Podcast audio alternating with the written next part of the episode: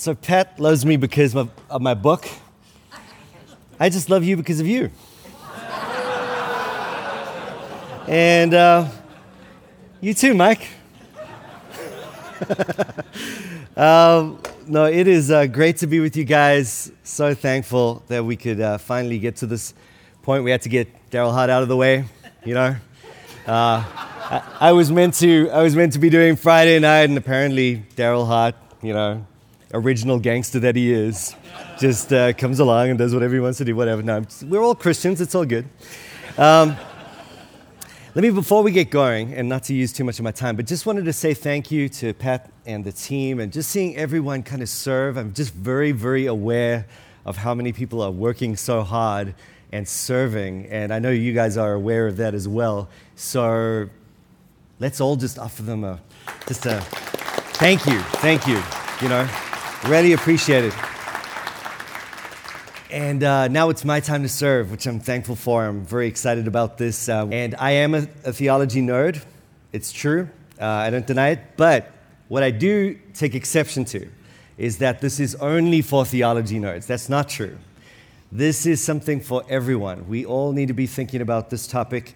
Uh, it's not one of those things that you just oh yeah, I know about the two ages because I had to read a book in seminary and, you know, Dutch theologian or something. Um, or because, you know, you've heard it tossed around here and there or whatever.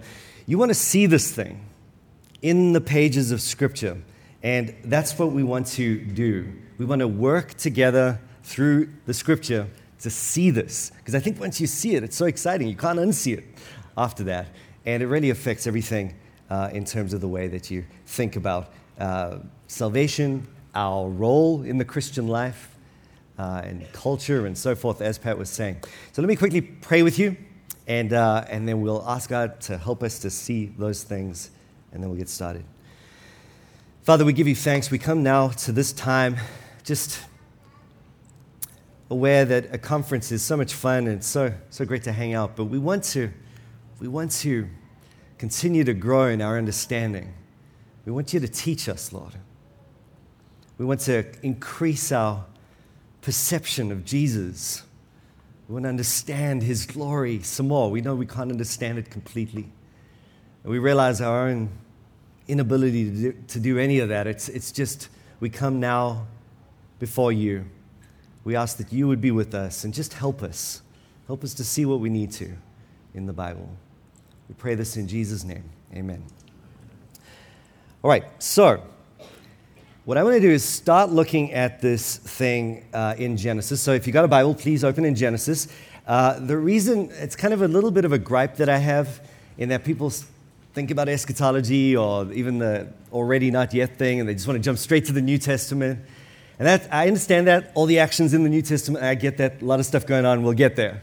But like most other things in the New Testament, they're founded on Old Testament concepts and ideas and logic, right? And it's no different when it comes to this. Paul wasn't just sucking it out of thin air and in this vacuum when he, when he was talking about what he did. He's thinking about these sorts of passages right up front in your Bible. And so, my, my game plan is to use this session to just cover that foundational logic, just help us to kind of see where it's all coming from. And then once we've done that, in the last session that I've got, I'll just kind of, we'll move through the, the story of Scripture and get the sense of build up and then get to, you know, of course, what Jesus does in bringing in the new creation and the already not yet and inaugurated eschatology and all that amazing stuff. So, uh, if that, by the way, if that all sounds like reformed Greek Martian code to you, then don't worry, we'll work that this is what we're doing right here. Uh, okay, five things I want us to see. I was Pat came up with seven. And this eschatology conference, genius.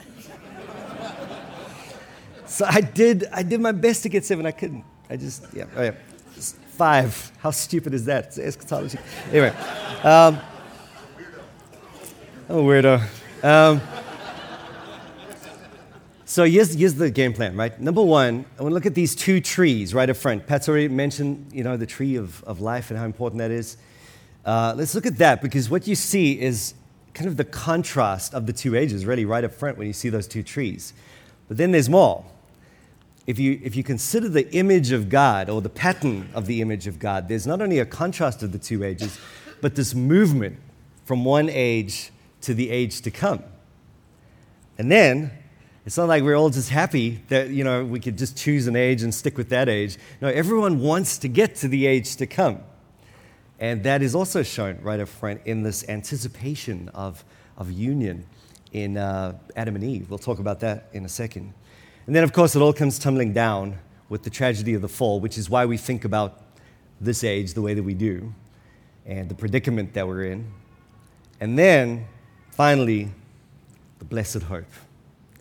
Those words in Genesis 3:15 that is why we're all here and talking about the two ages because there's still hope, right? So that's what we want to do. We want to just go through those five points and we'll, and we'll hopefully that will uh, kind, of, kind of flow on and show you why this is so important. Starting with these two trees, Genesis 2, chapter, uh, chapter 2, verse 9. Uh, read it with me.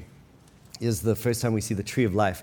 And out of the ground, the Lord God made to spring up every tree that is pleasant to the sight and good for food the tree of life was in the midst of the garden. And we know that wasn't the only tree, very, you know, it's paired together with this tree of knowledge of good and evil. And I won't spend too much time on the story because I think we mostly know basically how this works. Uh, you need any one of those trees, any one of that fruit, any, you know, anything in the garden, just don't eat of this one, right? Uh, verse 17, but of the tree of the knowledge of good and evil you shall not eat. For in the day that you eat of it, you shall surely die. So, right up front, you have this trial, this test, this probation of so. Now, I'm just going to put two and two together and say some of you know something about covenant theology because Pat Abendroth is the pastor and you know all that. He just wrote a book maybe about covenant theology. And, and so you'll know if you've looked at that that this is very tied up with what covenant theologians call the covenant of works and this idea of, of Adam's probationary period, right? But, and maybe we should also say that for that reason, Reformed theologians have been uh, happy to see in these two trees something already quite starkly representative of the two ages. At one level, you've got this, this tree that obviously indicates some sort of probation. So it's bound up to this age. And there's another tree that seems to be beckoning forth to an age beyond probation, right? But I don't want you to think that it's like a thing that depends on you having to buy into covenant theology or something like that. Because biblical theologians of all stripes, all traditions, I mean, they're all saying what we're talking about here is something fairly basic to the text. Um, they are all willing to acknowledge that there is an olam in view. In Hebrew, the, the, the age is uh, a very specific idea, a set of attributes which define a certain period. And of course, who could deny it, right? There's this death is a possibility. Even more, it's a, it's a sanction, it's a, it's a promise, right? If you eat of this tree, you will die. That's happening, it's on. So there's definitely an olam in view. And it's good, it's glorious, it's beautiful, but it's probationary. It's something that is a possibility here with death. But that seems very, very, very different to what has already been set up, even by the end of chapter 1, going into chapter 2, that is, you're being represented by this tree of life. Uh, if we look at the culmination of God's creative work, if you go to chapter 2, beginning there uh, in verse 1, let's read from them. Thus the heavens and the earth were finished, and all the host of them. I've just been re- reading a book by a guy um, who uh, he's in the Chinese persecuted church, and he writes this As a sculptor appreciates his masterpiece, God expressed great joy for the work of creation during six days. On the sixth day, the level of excitement reaches its peak when God saw the created world and exclaimed, Very good! But good is not the same as holy and finished and consummated. The natural order of six days were good but temporal, good but unrested. And the seventh day was particularly reserved as the Sabbath of God and the eschatological goal of creation. It carries on in the text, verse 2. And on the seventh day, God finished his work that he had done, and he rested on the seventh day from all his work that he had done. Just note how uh, sometimes it says the work that he had made or something like that, the things that he had made. Making something and creating something are, are regarded as synonymous at this point, so just keep that in mind. Verse 3 So God blessed the seventh day and made it holy, set apart. Because on it, God rested from all his work that he had done or that he had made, again, in creation. So we see there something, again, undeniably different in terms of its set of attributes, its olamness, right? There is, there is uh, you know, we could ask, it's a big discussion, but what exactly, what exactly did God do when he entered into rest? Like, how does that work? We all know he didn't just stop, otherwise, that would be the end of everything, right? So, uh, what is this rest thing? And there are, all, there are all sorts of helpful things you can draw from ancient Near Eastern parallels and so forth. But I want to stay just in the text because if, if you just notice something really simple, in fact, two little details, one of which we've already noticed, in that the seventh day is set apart, it's consecrated. Something different about it, number one. And number two, you know, you read through chapter one and it's like morning and evening, first day, morning and evening, second day, morning and evening, third day. And then you, you get to the seventh day and you're sort of expecting the refrain again, obviously. But, but it's not there. So it's sort of left open ended, right? So immediately you're thinking, okay, well, what is the seventh day thing? Uh, well, immediately you know it's something different from one to six, and it's something that kind of seems eternal. So it's, it's, it's holy, it's consecrated, and eternal. What does that sound like? Well, thankfully, we don't have to scratch our heads for too long because we can always just cheat whenever we want. We can just go to the New Testament, and then they tell us what, what to believe, and then we believe that. And uh, it's like the best exam in the world. You just cheat whenever you want. Just go to the New Testament. So Hebrews 4, of course, comes along, you know, and the author is talking there to Christians who want to leave the churches and, you know, abandon their salvation effectively and go back to the synagogues under the threat of persecution. So when he's talking about rest in chapter 4, we know immediately he's talking about the thing that, you know, the final goal of Christianity, the stuff we love, right? Heaven, the point of this conference, the whole thing.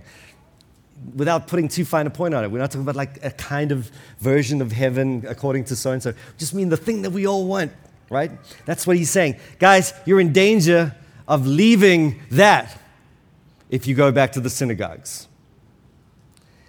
So he says in chapter 4, verse 1 Therefore, while the promise of entering his rest still stands, let us fear lest any of you should seem to have failed to reach it. So immediately, you know, we're thinking about our rest here, right? And then he says, but just, you know, just be aware that this didn't just start in the New Testament. This was like right from the beginning, right from that text we were just looking at in Genesis. He says, verse 4, now remember, he's, he's opening a scroll or he's referring to a scroll, so that's why they say he has somewhere spoken of, they didn't have the versification, somewhere spoken of the seventh day in this way. And then he quotes our text. And God rested on the seventh day from all his works. And then he reminds them of the predicament of Israel that they had shown that they were no better than Adam. They too did not enter into that rest that was prepared for Adam. So it remains. And then, even when it looked like they did under Joshua, who was a profound type, right? There they are going into the promised land, the land flowing with milk and honey. He says, even then, verse 8 in chapter 4, still in Hebrews, for if Joshua had given them rest, God would not have spoken of another day later on. So then, there remains a Sabbath rest for the people of God, for Whoever has entered God's rest has also rested from his works as God did from his. Notice the pattern there. Come back to that.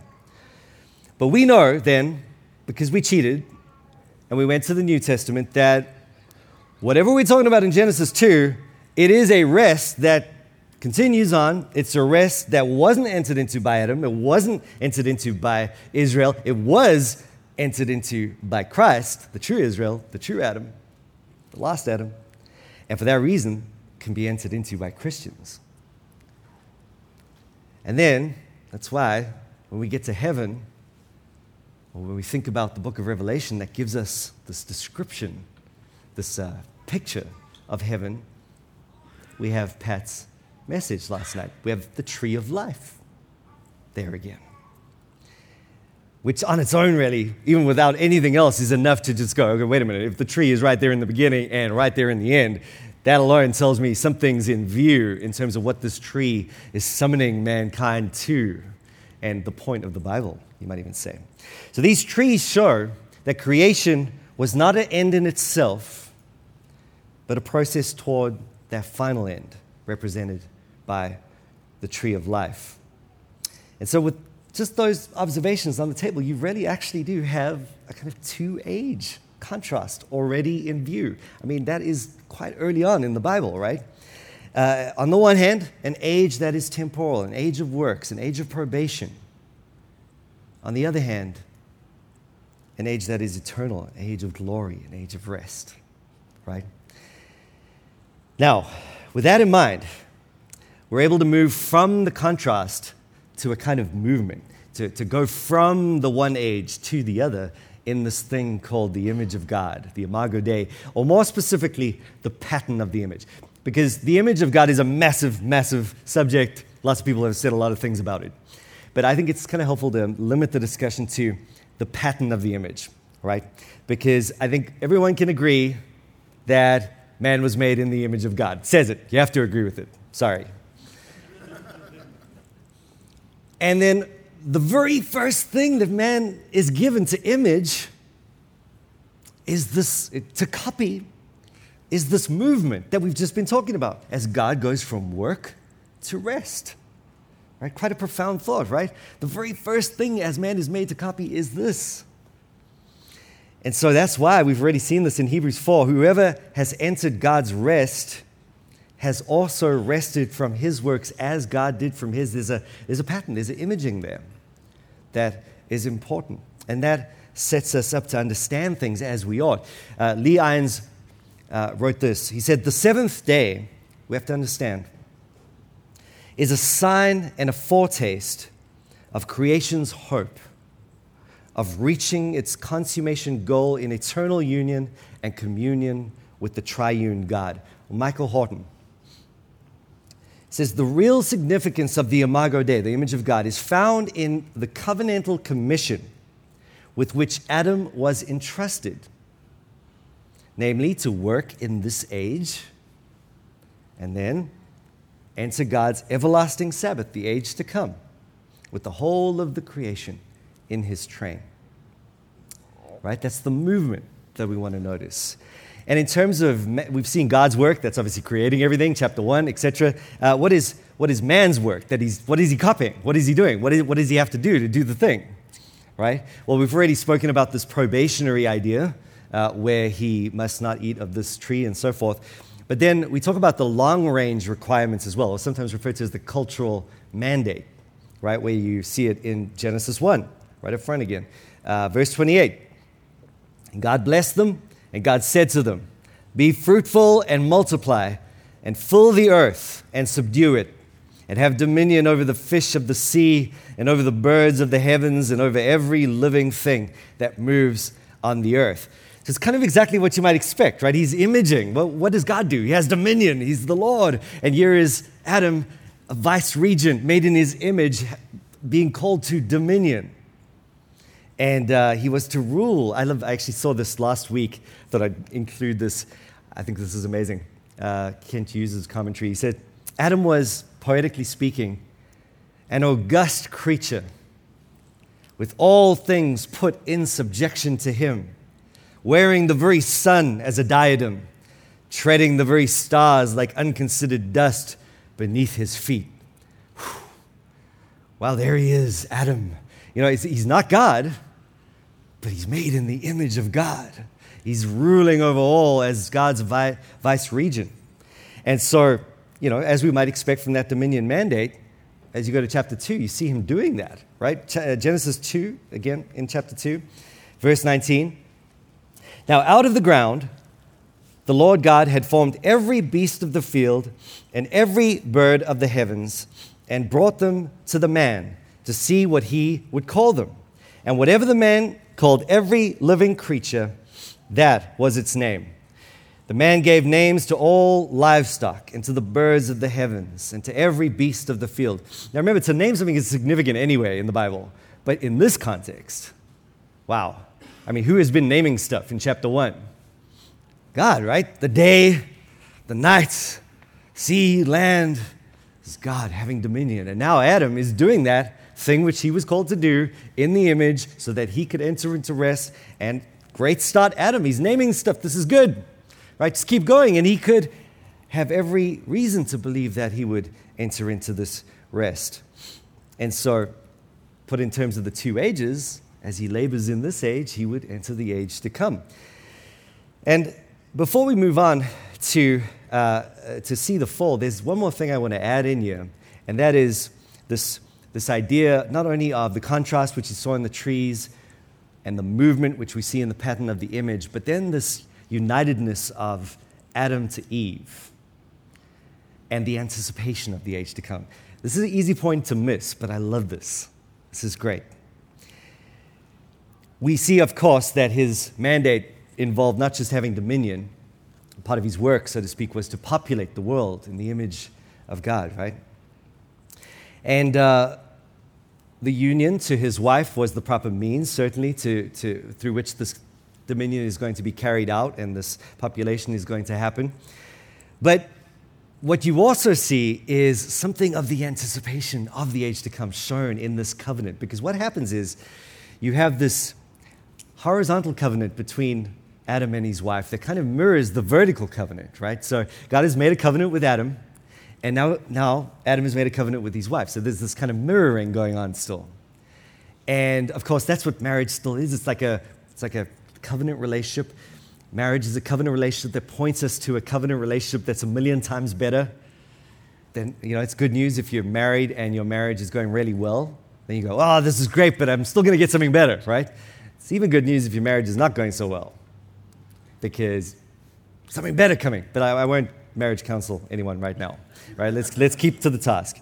But the point here is that it's a lucid pointer, and this is amazing because everything that we've seen so far is creation by division. This word bara in Hebrew, it's, it's creation by division. Uh, God divides the light from the dark, divides the day from the night, divides the land from the sea, divides the waters from the waters. And we've said that uh, the implication of that is that it's good, but it's waiting something. What is it waiting for? The removal of, div- of the division, the union, in other words, is a shorter word to summarize that concept. The union, a covenantal union, a consummated union, is what is in view there. The creation is waiting for the removal of division and the bringing in of a covenantal union, a consummation. And so, when you get to uh, Eve and the creation of Eve, very first time you see a creation act by division followed by union. You read it with me in Verse 22, still in chapter 2. And the rib that the Lord God had taken from the man, he made into a woman and brought her to the man. Then the man said, This at last is bone of my bones and flesh of my flesh. She shall be called woman because she was taken out of man. See the division? And then the union, the covenantal union. Verse 24 Therefore, a man shall leave his father and his mother, and hold fast to his wife, and they shall become one flesh. Again, we could cheat if we wanted to. We could just go to the New Testament and you can see Paul do this, right? You know, when Paul talks about marriage, I love, I love it when he does this because he's like, uh, he quotes our verse. He says, Therefore, a man shall, in Ephesians 5, therefore, a man shall leave his father and mother and hold fast to his wife, and the two shall become one flesh, our verse. And then it's like he can't hold it in. You know, he, he, know, he knows what's going on. He knows this is always talking about the covenant head, his bride helper, the unitedness, the bringing forth of the consummated union, and how this is all fulfilled in Christ and the church. And so he's like, ah, this mystery is profound. And I am saying that it refers to Christ and the church, but I am getting ahead of myself. I'm going to pull it back, and we will come back here to this Adam and Eve thing. Because all I want you to see right now is that there is in this inbuilt mirroring covenantal image an expectation of union, consummated union, which points forward to the vertical consummated union that Adam and Eve are expecting. Now, what would it have looked like if they just keep going and don't sin? You know? And in some ways, you've got to be careful because it is, uh, you know, it's in the realm of speculation. In fact, if you want to impress your friends, um, it's called hypothetical protological eschatology. You don't have to remember that, but you can if you want to. It's very cool too. You know, people will think you're cool if you. uh, no, they won't. Sorry. Uh, but you know, it's, it's, it's helpful to speculate to the point that we can understand and just think and meditate about what was lost. You know? Uh, now, you know I was going to quote Kline somewhere, and uh, I don't even fight it anymore. I just do it now. Um, and, and he was one of the most helpful guys I've ever read on this exact point, this kind of thinking about what it, he uses redemptive history to guide him, and then he just thinks, this was what it could have been. He says, fulfillment of man's cultural stewardship would thus begin with man functioning as princely gardener in Eden. But the goal of his kingdom commission was not some minimal local life support system. It was rather maximal, global mastery. The cultural mandate put all the capacity of the human brain and brawn to work in a challenging and rewarding world to develop the original paradise into a universal city. Right? And then, and then he says, like, at the end, there'll be this epiphanic flash, also a cool word. And, uh, and then the end comes and the Sabbath glory is unveiled and so forth. And, and what, what's so good about that to see is that, you know, as Geerhardus Vos was so famous for saying, that there is an eschatology even before the fall, there, before soteriology.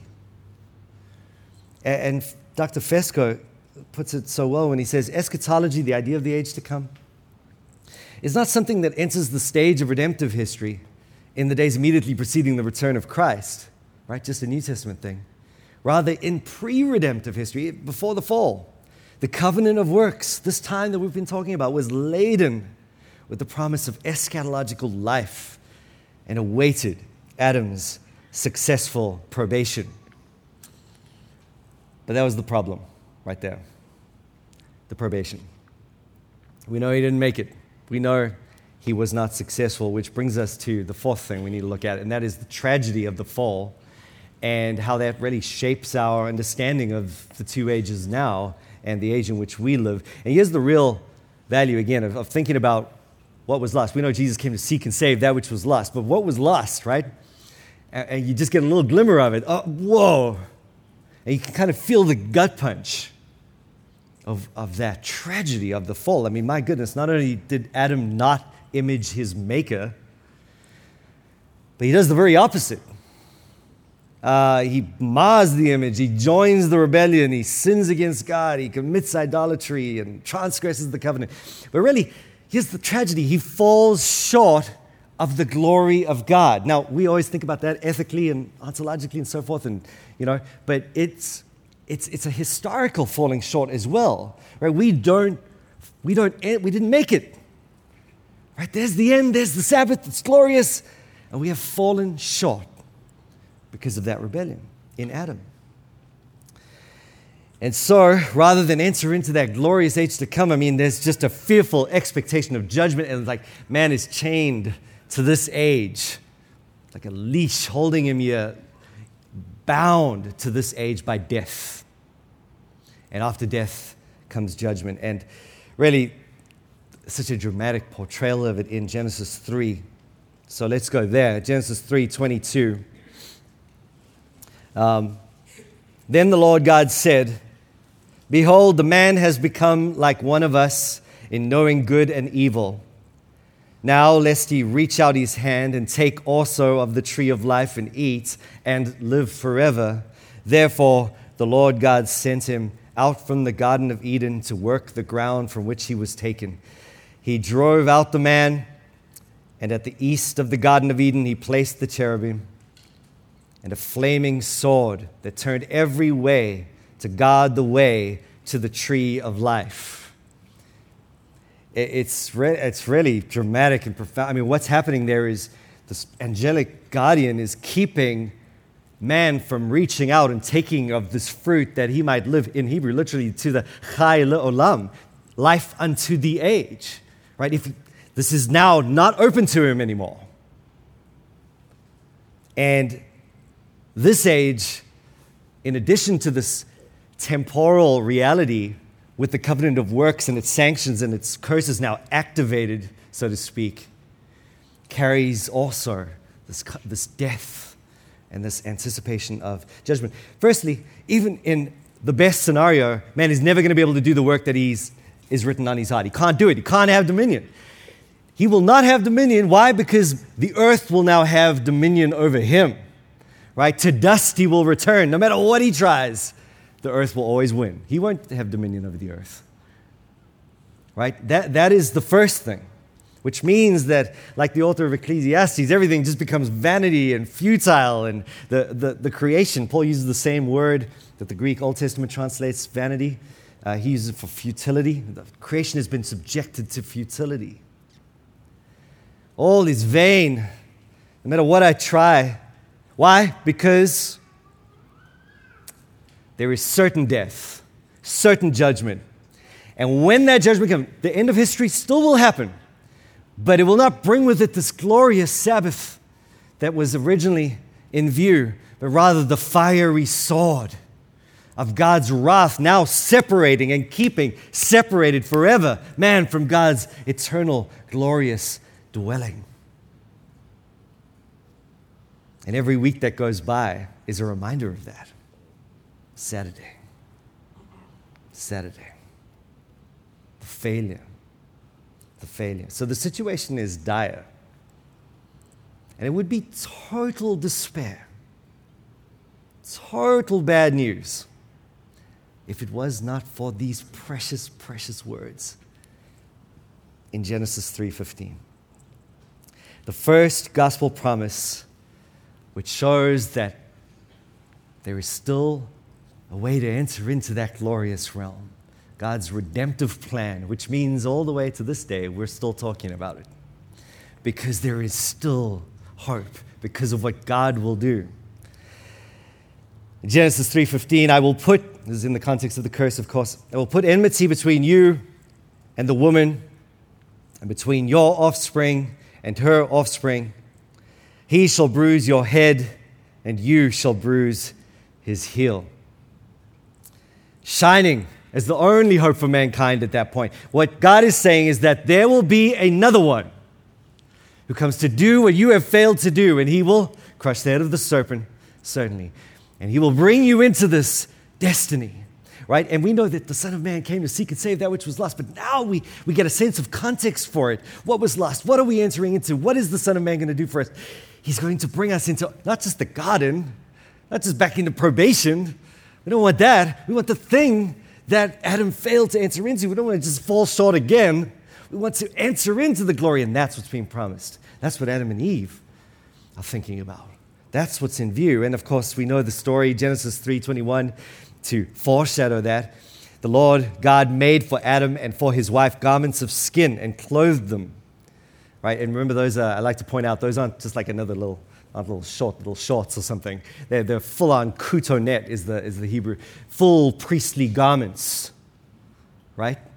Fully covered through blood sacrifice and substitution already in view. But the point that's easily missed is that, remember, chapter 2, verse 3, God said that he had now entered into Sabbath rest, and no longer is he making and creating those two synonymous words, asa in the Hebrew and bara right? And, and the, the idea is that he steps in and begins, after he has said he would enter into rest, to work again. So think about that. He is beginning a work, he is interrupting his own Sabbath to begin a work, a new work, a new creation work, we might even say, so that we might have rest. So the substitution is all over the place.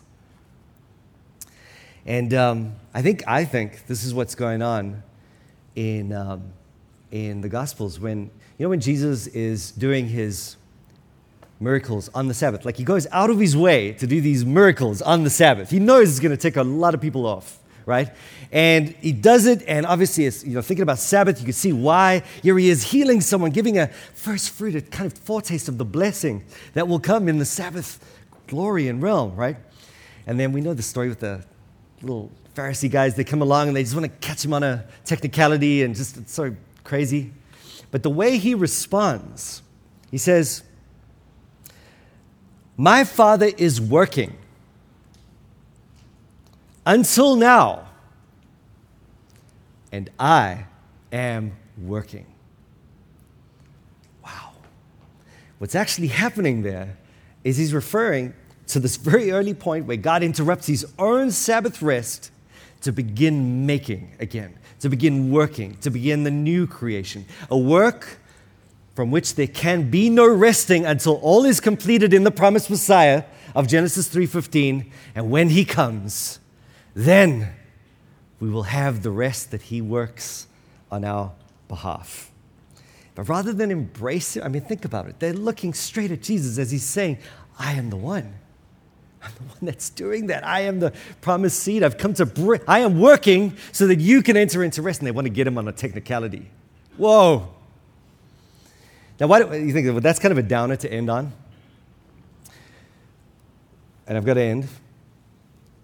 But for me, that's the most sobering way to drive home the importance of this doctrine. They were blind to this this age and the age to come and the hope of the saints. They were blind to it. But we cannot be blind. Not to this. Not to this one. This is not a nerdy doctrine for the corner, right? This is the thing. We cannot be blind to this one. We have to have this front and center. This is the hope of the saints. We have to be, in a sense, like Adam and Eve, right?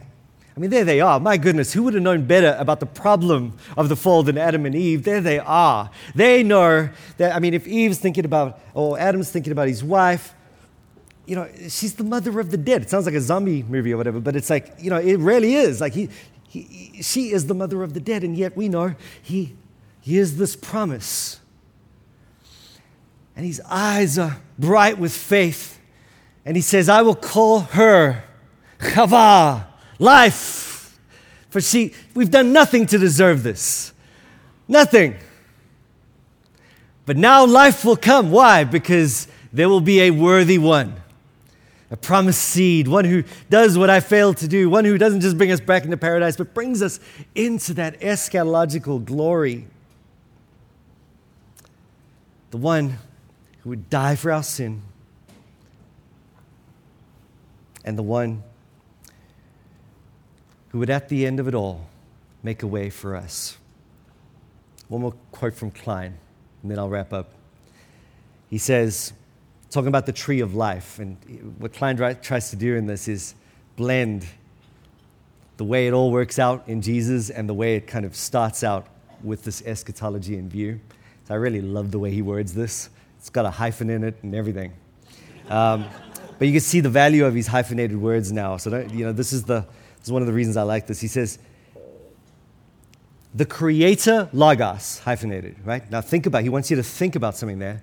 The creator logos in the beginning invited man coming in the worthiness of a keeper of the covenant to partake of the sacrament, tree of life. Take, eat. This is my life offered unto you. Right? Now, you see what Kline wants you to do there? He wants you to realize that oh, that tree, that tree was pointing to what Jesus, I mean, there Jesus dies again. On the tree, a king amongst thieves, as we know, the song goes. Fulfilling all of these things so that he indeed could be the worthy covenant keeper and could offer the tree of life which was Christ and what he did for us all along. And that's why the tree of life is at the end in the book of Revelation. It's all been God's plan to bring us through to that final glorious, glorious realm of eternity. We come every Lord's Day, if we take communion every Lord's Day, to the table and we experience the fulfillment of these things. Let me close on the minute with one one beautiful hymn that I love so much, and I think it sort of encapsulates this. John Donne's hymn to God. He says, And this is just such a beautiful way to end and respond. So respond with me as I read this, because this is what we want to do. He writes Christ's cross and Adam's tree stood in one place. So, Lord, look and find both Adams met in me. But as the first Adam's sweat surrounds my face, I pray, may the last Adam's blood my soul embrace. Amen. In Christ's name, amen. Thank you.